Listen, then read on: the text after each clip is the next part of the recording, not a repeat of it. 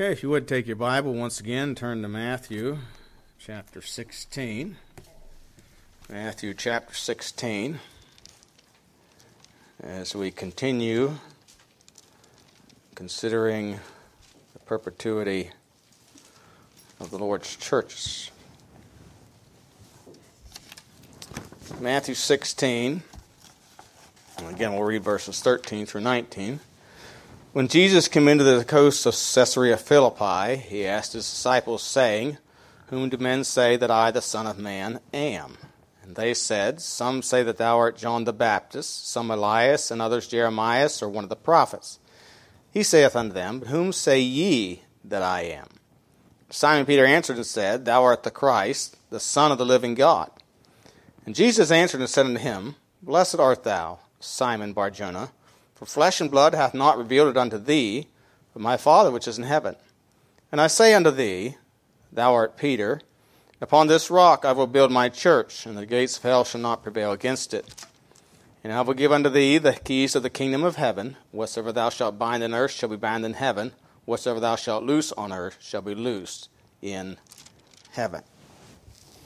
So, perpetuity, this is, I guess, part three of perpetuity of the Lord's churches. Let's pray. Heavenly Father, we do thank you again for the opportunity we have to open your precious word. We pray as we look into the word of God tonight, again, you to encourage us and help us in our understanding and our learning of your church and the importance of the church and our responsibilities to it. And uh, just give wisdom and direction. We pray in Jesus' name. Amen. So, we've been talking about perpetuity, we're talking about the state or character of being that being perpetual or endless or an indefinitely long duration or existence. And of course, we know that the Lord promised that there would be churches until his return. We're, we're commanded to keep the Lord's Supper, and that was a command given to the churches. We're commanded to keep that until he comes for us. So we do believe that the, there will be churches until the, the appearance of Christ for us, and we go to meet him in the air in what we call the rapture. Uh, so, uh, you know, we've said that truth is revealed uh, through his churches, uh, and the, the, the promise here is not referring to a just one church, but the institution of the church, and so all churches and that the churches would prevail against the forces of hell. And we look at testimonies, even testimonies of of uh, uh, theologians of other beliefs, even Catholics, who admit that Baptists go all the way back to at least the third century. And some believe that they go back and stated that they go back further than that to the very first century. Uh, John Ridpath, who was the uh, Methodist, uh, was the one who stated they go back as AD 100. And he said, although without doubt there were Baptists then, because all Christians were Baptists then.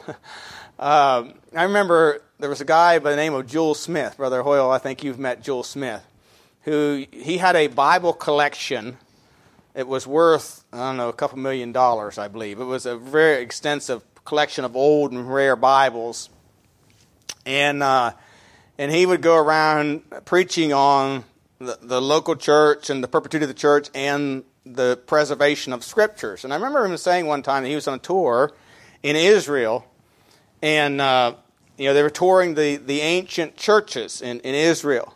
And he said uh, he said he asked tour guide. He said, "Is it not true that all the churches in the land of Israel used to have baptismal pools in them?" And he said, "Yes, that is true, but they have filled them in. they have filled them in since." Uh, of course, the Catholics, you know, the Mormons at one, or not the Mormons, the Muslims at one point took over the Holy Land, and of course, the Crusades, which were Catholic in nature, they weren't Christian, they were Catholic. The Crusades were efforts to supposedly recapture the Holy Land from the Turks or the Muslims during the Dark Ages, you know, in the 12 and 1300s. But anyway, uh, yeah, there were the, the, all the ancient churches had baptismal pools, and, and I mentioned last night or last Sunday night that most even Catholic Church did baptize by immersion up even until like 1300s, from what I understand, according to church historians. Uh, although they would baptize babies also, and they would use other forms if if the, the circumstances were such as needed. So, so uh, we consider the purpose of the perpetu- perpetuity of the churches is, is the preservation of the gospel. And one of the things we mentioned that, that has hindered or compromised the preservation of the gospel and the perpetuity of true churches is evangelicalism and fundamentalism. And fundamentalism was a movement started uh, by men in reaction to liberalism coming into schools, um, like Princeton and, and other places. Uh, you know, Moody Bible Institute was started as a reaction to this, and, and of course, these are all fundamentalist schools that started. Uh, and so, you know, these all these these fundamentalists were not all Baptists. Many of them were Presbyterian, or or Methodists, or or or some other you know, there are even fundamentalist Lutherans. But they didn't hold to Baptistic doctrines. And, and so they, they compromised over baptism and, and then to begin to compromise in other areas as well. And I believe one of the things that this has led to, is evangelicalism and fundamentalism has led to, is the watering down of the gospel, the easy believism, I believe, is the fruit of that. And, and here, here's the reason why I say that. So let's, let's begin here tonight uh, and understand the foundation on which this whole thing rests. And it is a universal church philosophy.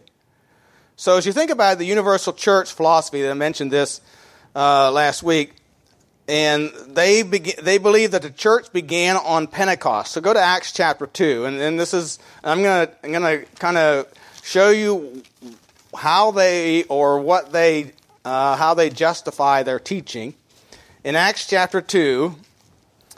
And so those, you know, fundamentalists, fundamentalism, which is a movement of men, and evangelicalism, which is like the Billy Graham Association and all that, they believe in a Pentecost birthday of the church.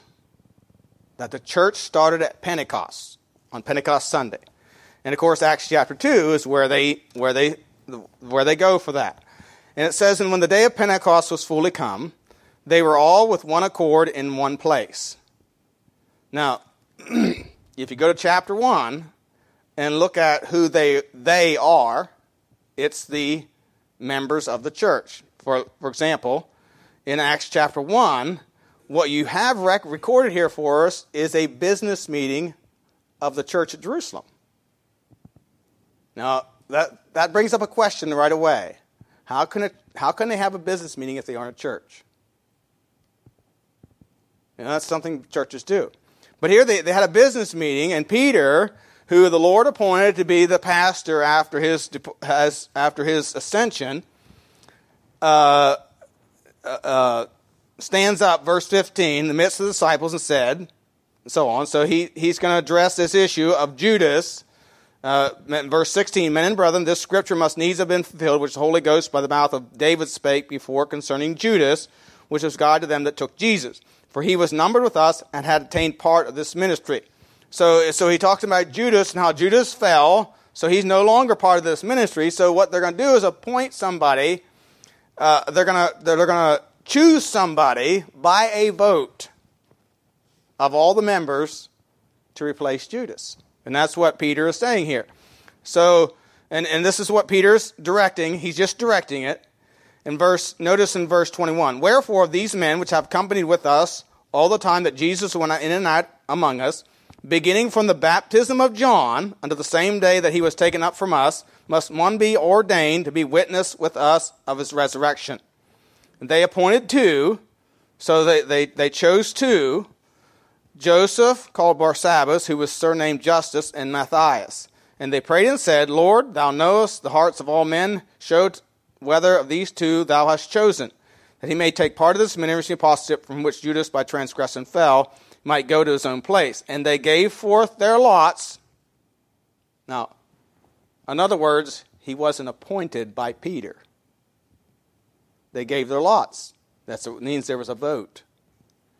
And the lot fell upon Matthias, and he was numbered with the eleven apostles. So when it says in verse 1, and when the day of Pentecost was fully come, they, that is the disciples and those that gathered in that upper room, that church, They were all in their place.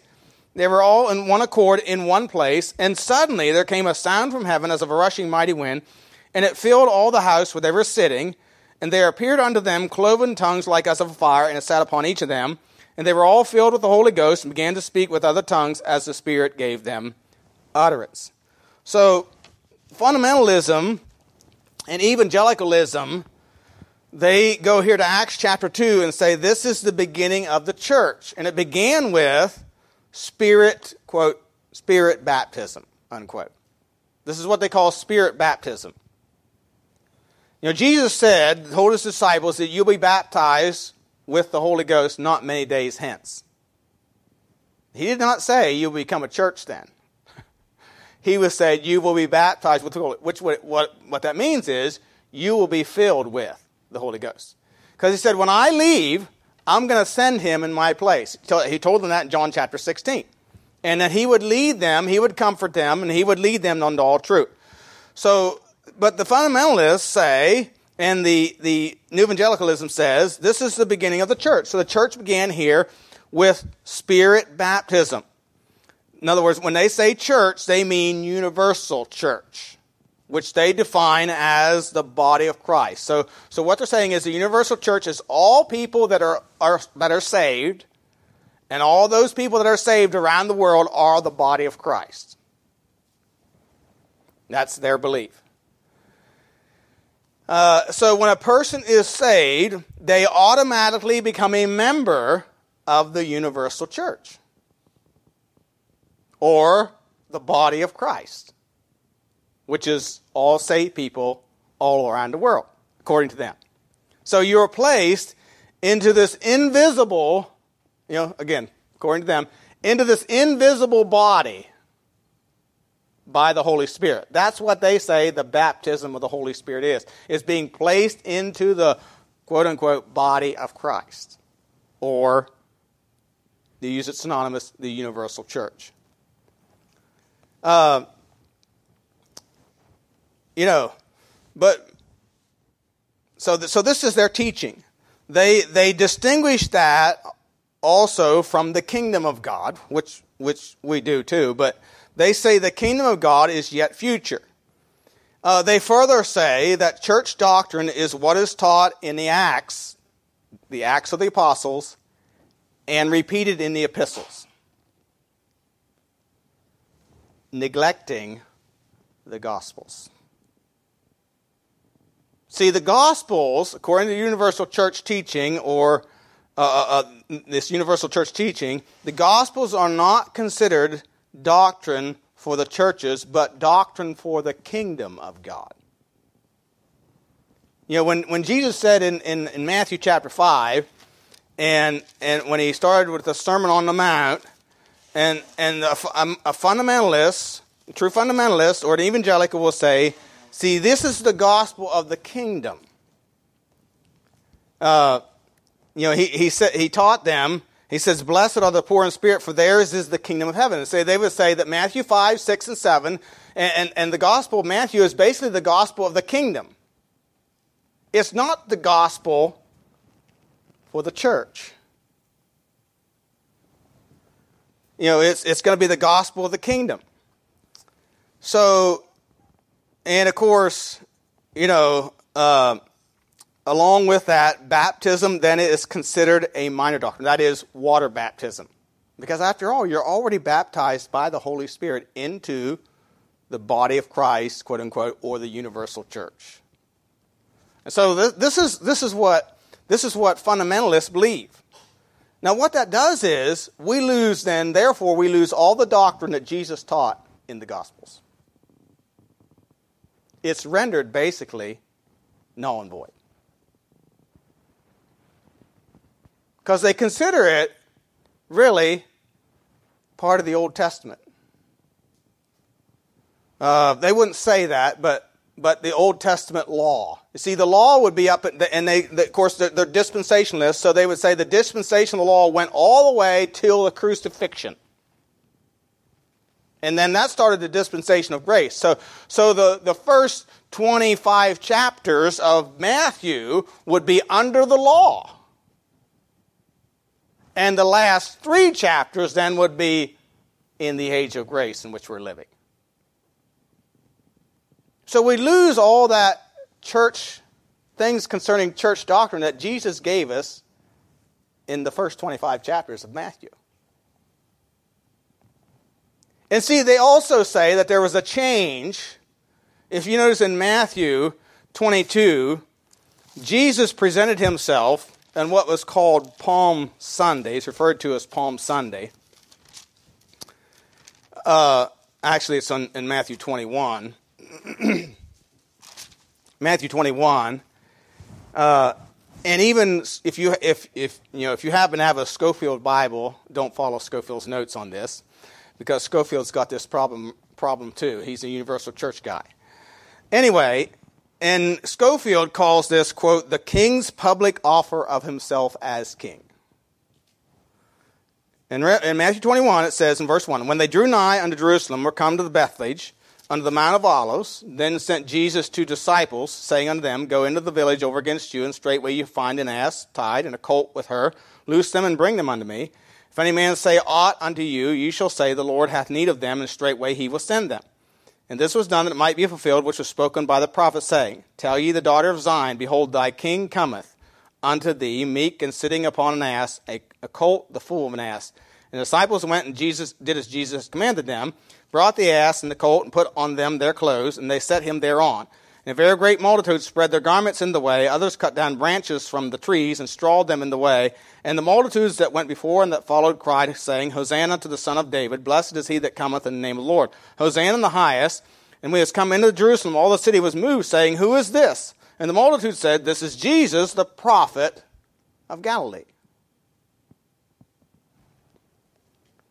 And Jesus went in the temple of God and cast out all them that sold and bought in the temple, and overthrew the tables of the money changers and the seats of them that sold doves, and said unto them, It is written, My house shall be called the house of prayer, but ye have made it the den of thieves.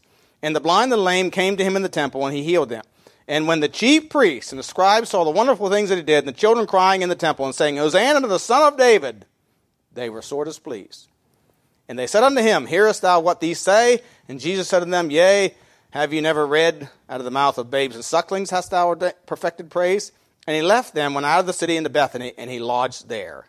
Now, see, they would say then that this was the rejection, really the rejection of the Jews of Jesus as their king.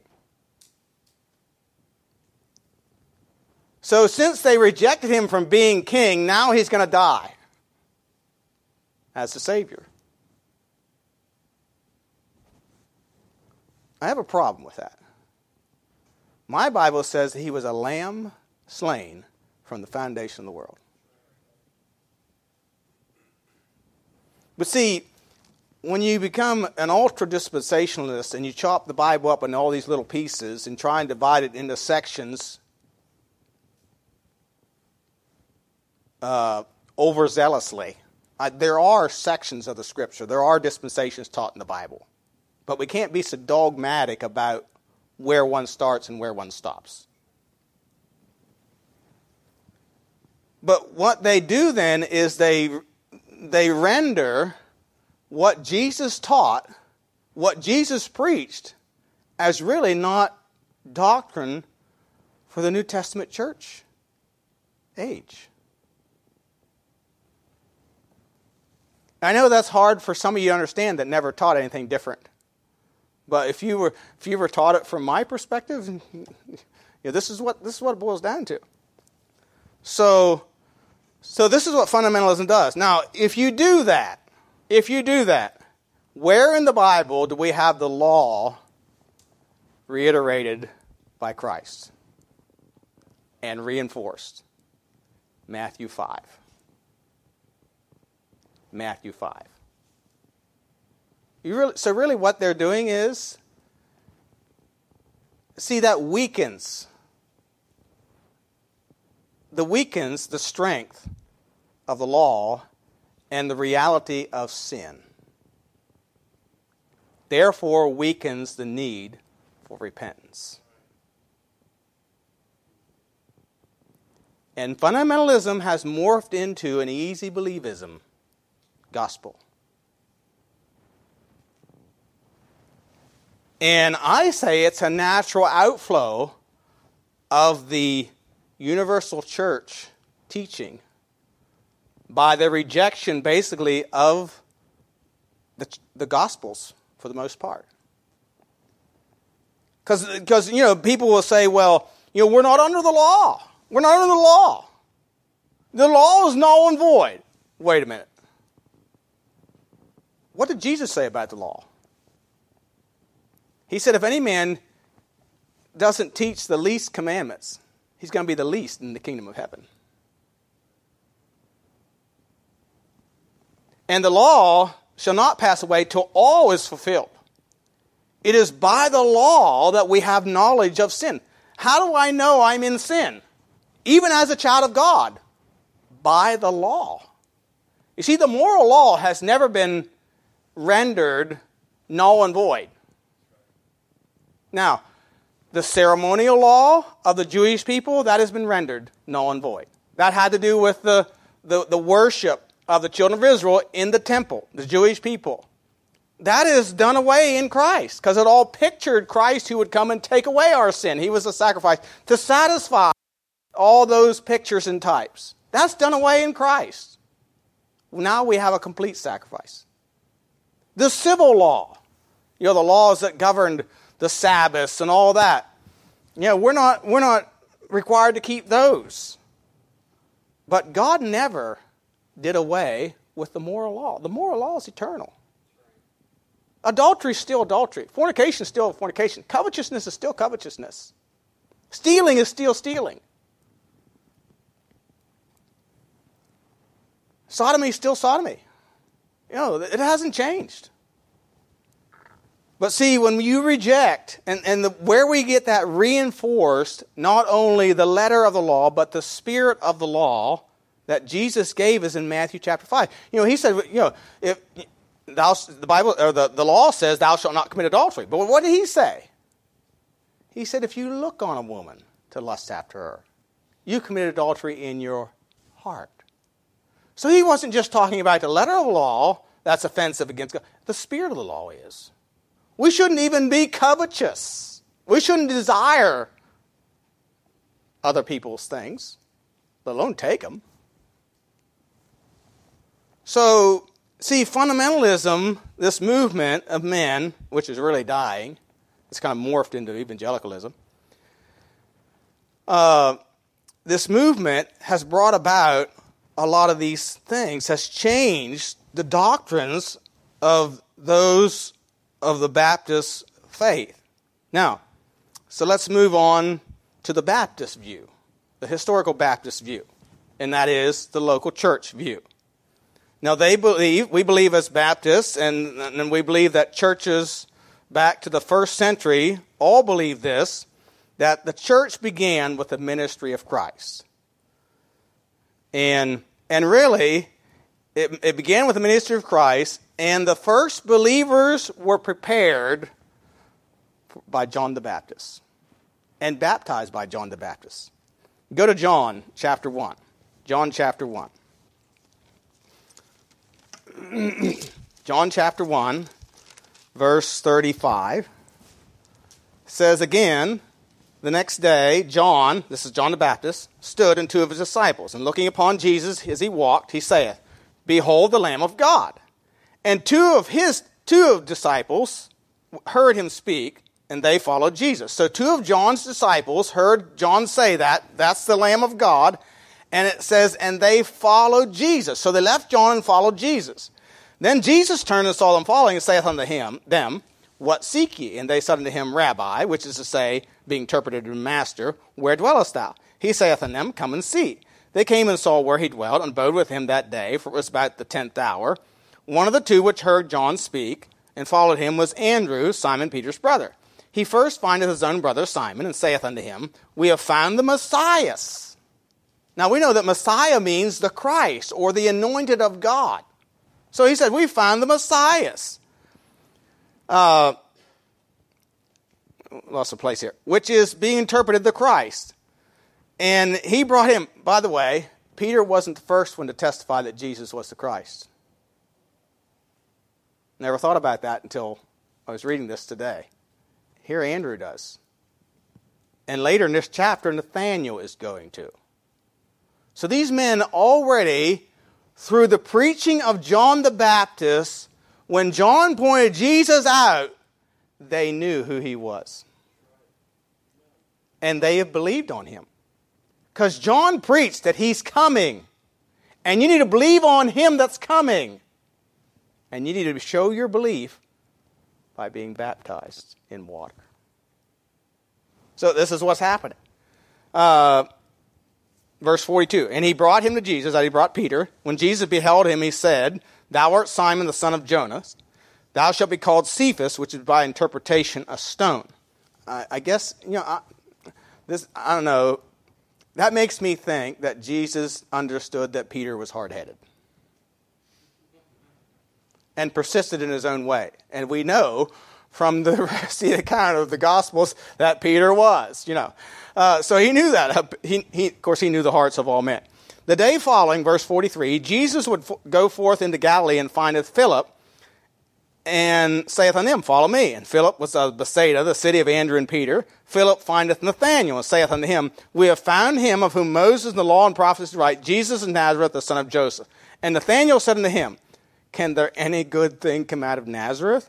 Philip saith unto him, Come and see. Jesus saw Nathanael coming to him and saith unto him, Behold, an Israelite indeed, in whom is no guile. Nathanael saith unto him, Whence knowest thou me? Jesus answered and said unto him, Before that Philip called thee, when thou wast under the fig tree, I saw thee. Nathanael answered and saith unto him, Rabbi, thou art the Son of God. Thou art the King of Israel. Jesus answered and said unto him, Because I said unto thee, I saw thee under the fig tree, believest thou? Thou shalt see greater things than these. So here you have these were men that were baptized, had been preached to by John the Baptist and baptized by John the Baptist. And when John the Baptist pointed to Jesus said, That's the Lamb of God, which will take away the sin of the world, they left John and followed him. They became Jesus' disciples.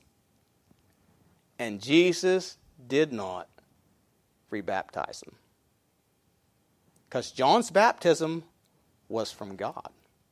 He was a man Chapter 1 of John, verse 6 says, There was a man sent from God whose name was John. John baptized Jesus, he baptized these disciples of his, and they turn around when they, they learned who Jesus was. By the way, Jesus' baptism revealed his purpose.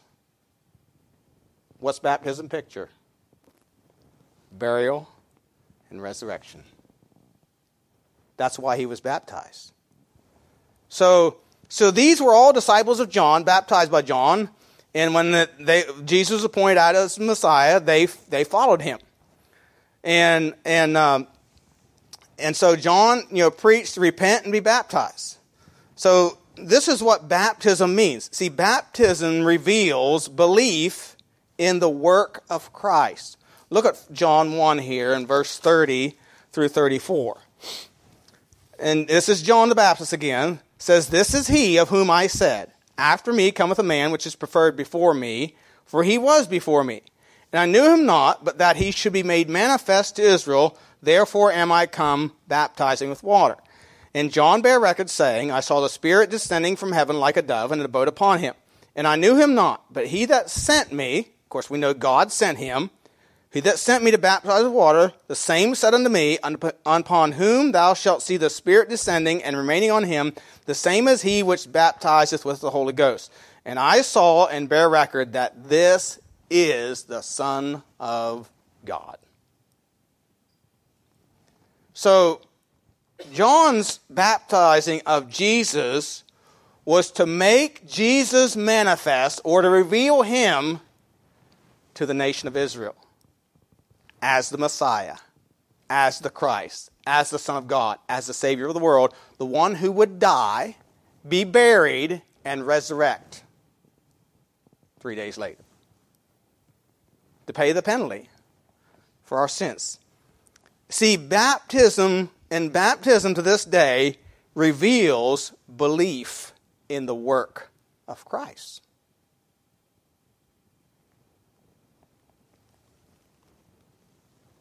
So, again, if you're a fundamentalist, you would say John is an Old Testament prophet. So this doesn't apply to the church. But Jesus started his church with those disciples that John baptized. And Peter, Luke would testify of that, and Peter would le- later testify of that. If you go to Acts chapter 10 and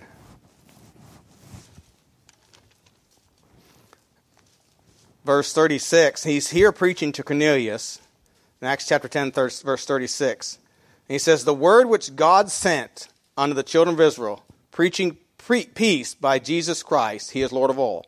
That word I say ye know, which was published throughout all Judea and began from Galilee after the baptism which John preached.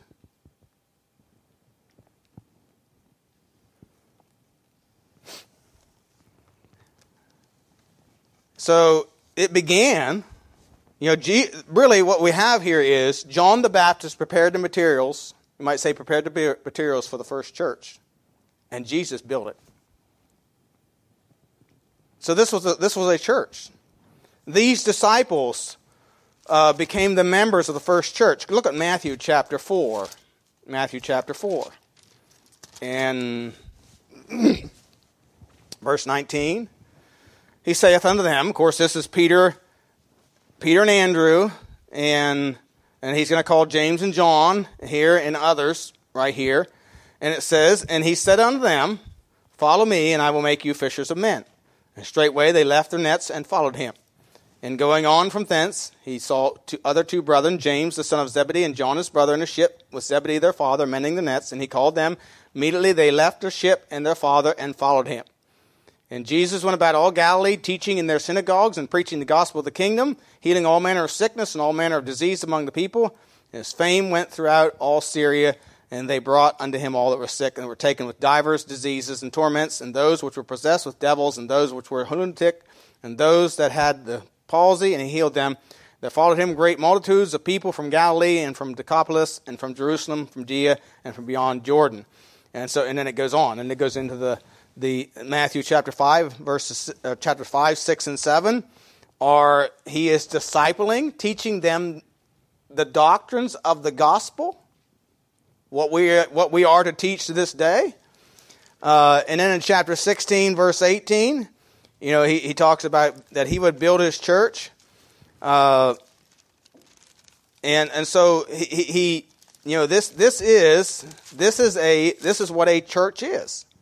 Uh, they were an assembly uh, that gathered with him and, and traveled with him. Uh, though churches today don't travel like this, but you know, and by, and by the way, in Bible times they met from house to house.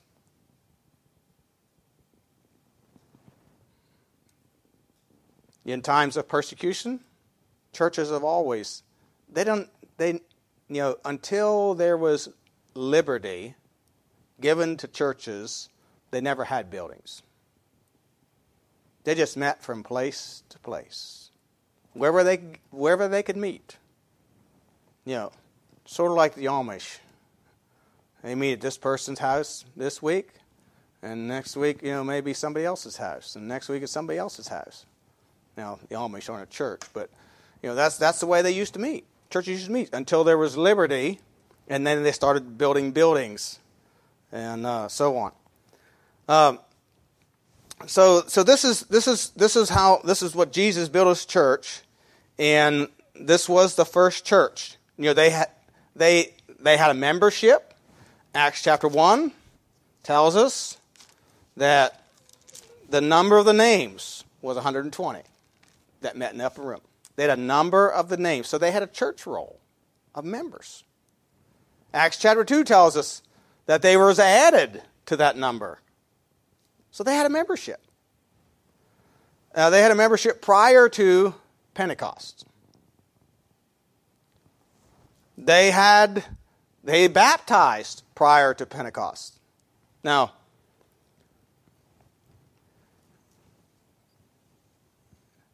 and they had observed the Lord's Supper prior to Pentecost. As we saw in Acts chapter 1, they had a business meeting prior to Pentecost. So, all the things that the Lord commands churches to do in this day and time, they did, basically, prior to Pentecost. So, you know, again, so this is this is this is the, what would be to be the biblical view of you know that the church is only local, that a body of Christ is a local church. You know, the the, the, the, the interesting thing is, even those who teach the universal church theory or invisible church, when we moved down here, we were staying uh, some Sunday afternoons over in the Prophet's Chamber at Calvary. And Kevin Jones' library is in the fellowship hall over there. And it's quite extensive. And I got to looking through it, and I saw this book on planning churches. And I thought, oh, that's what we're here to do. So I pulled it out. Asked Pastor Webb if I could borrow it and read it. He said, sure. It was, it was by, the, uh, by um, a guy from Arizona. He was a big, big fundamentalist name. I can't remember his name. Singleton. James Singleton, I think his name was. Anyway, so I started reading the book. And, and, he, and, he, and he said, one of the things he, I remember him saying in the book is, you know, that the church is universal, of course. Church universal is called the body of Christ, which he said is a misnomer because a body is that which makes life visible. Uh, yeah, it is, isn't it? So you just kind of shot yourself in the book in, in the foot, buddy. So what you have to do to make this universal church theory work is you have to change definitions of words. Spiritualize them or allegorize them. That's what the Catholics do. That's how they come up with their doctrines. That's how Protestants do to come up with their baby baptism. See, they spiritualize, they're allegorize, they don't take the Bible literally. They change the meanings of words.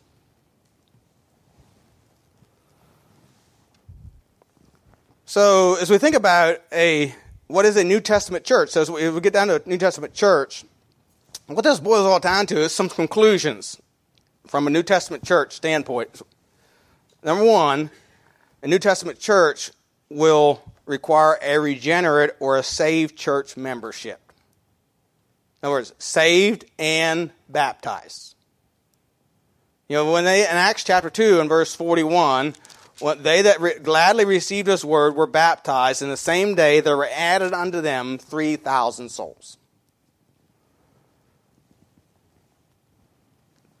1 Corinthians 12 13 says, For by one Spirit are we all baptized into one body. And again, we looked at that last week. In the context, you're talking about a local church. The Spirit of God, you know, the, again, the universal church guys will say, that's talking about spirit baptism.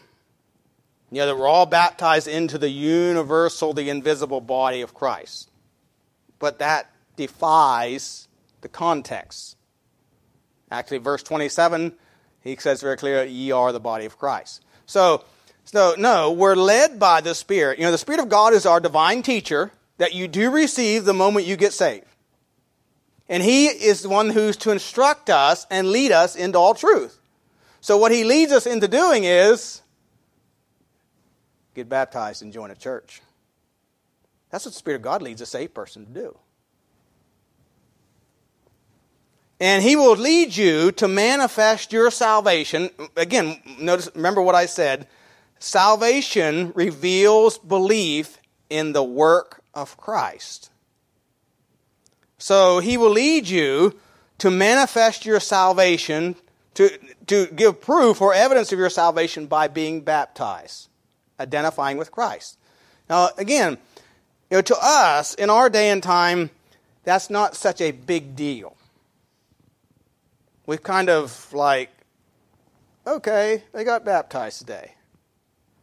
In that time, it meant it cost them something. It meant persecution.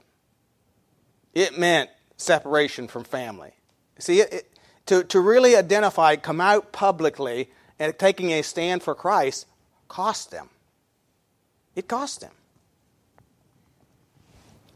And if we if you really think about the things the scriptures say about baptism, look let's look at a couple verses here. Mark 16, 16. This is how strong the Bible is concerning baptism. Mark 16, 16. He that believeth and is baptized shall be saved. But he that believeth not shall be damned. Now, now think about that verse. He that believeth and is baptized shall be saved. But he that believeth not shall be damned. So, so if a person is, so, so what the scripture is saying here to us is if a person is saved, they will get baptized. Now, for a person to be lost, it's just a matter of unbelief. I mean, lost people can, can get baptized.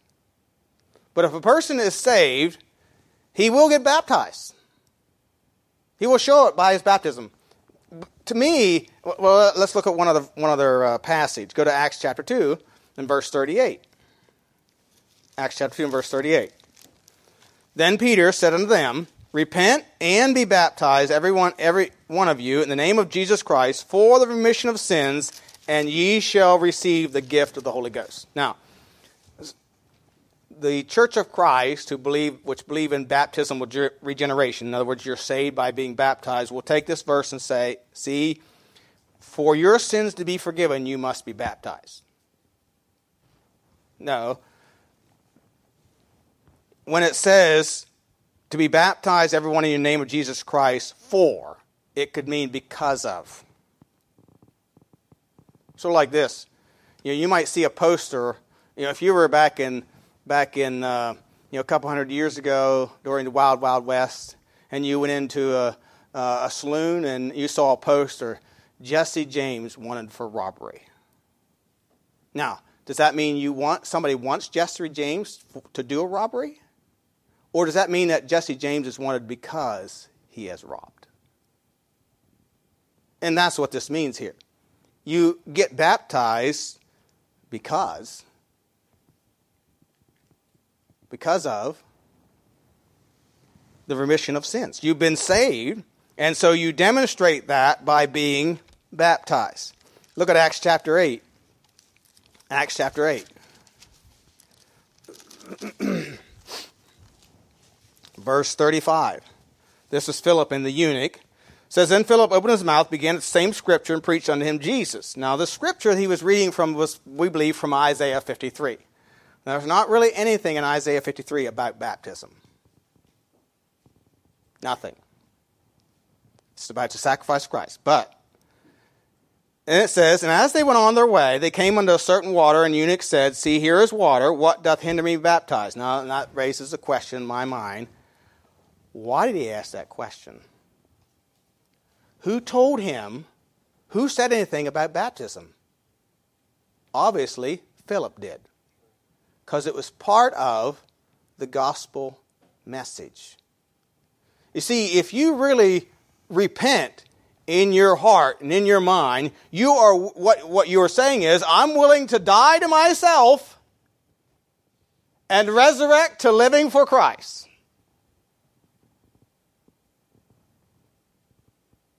That's what John preached. He said, Do works meet for repentance. You Pharisees, are you willing to die yourself and be resurrected to Christ? No, they weren't. That's why they went away. That's why he didn't baptize them. But see, this was part until until fundamentalism and new evangelicalism, this was part of the gospel. Baptism. So I would conclude from that that if a person makes a profession and they don't go and get baptized, I would say they're not saved. Now you say, do people have to get baptized to be saved? No. But there's only one example in the whole Bible where somebody got saved and didn't get baptized. And that was the thief on the cross. And he couldn't. He was dead within an hour or a couple hours. You see, this is the pattern throughout scriptures. You see, baptism, you know, people talk about symbols of Christianity. You know, some people say, well, the fish is a sign of Christianity. The, really, the only biblical symbol of Christianity is baptism. It's like a visual aid of the gospel.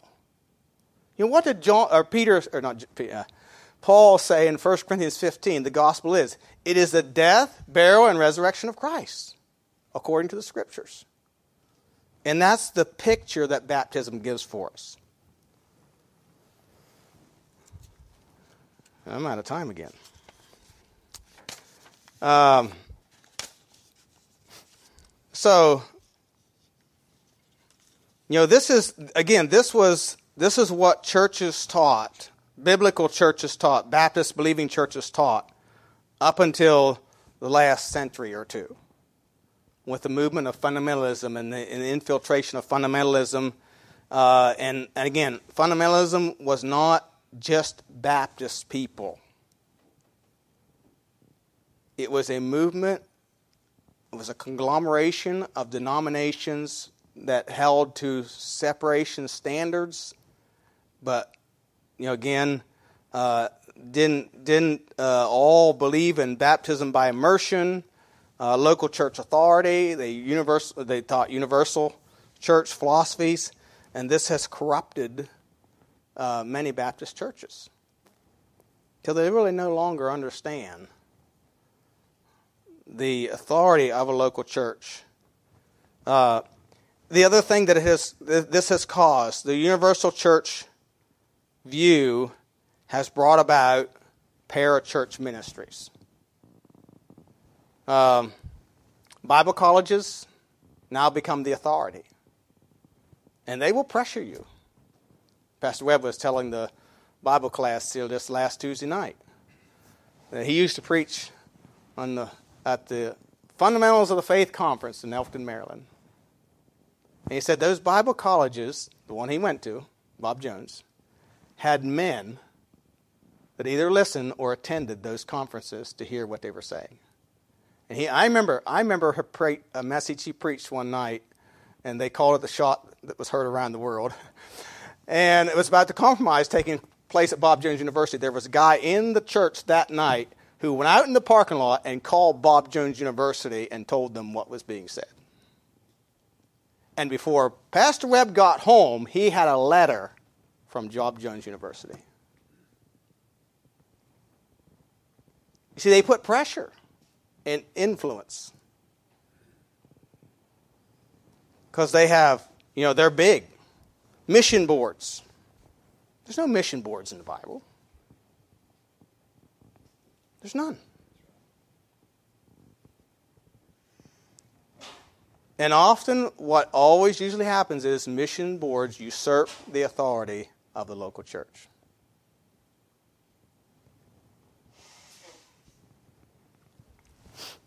Talk to missionaries that are on fields that are out of local churches and trying to work with mission board missionaries.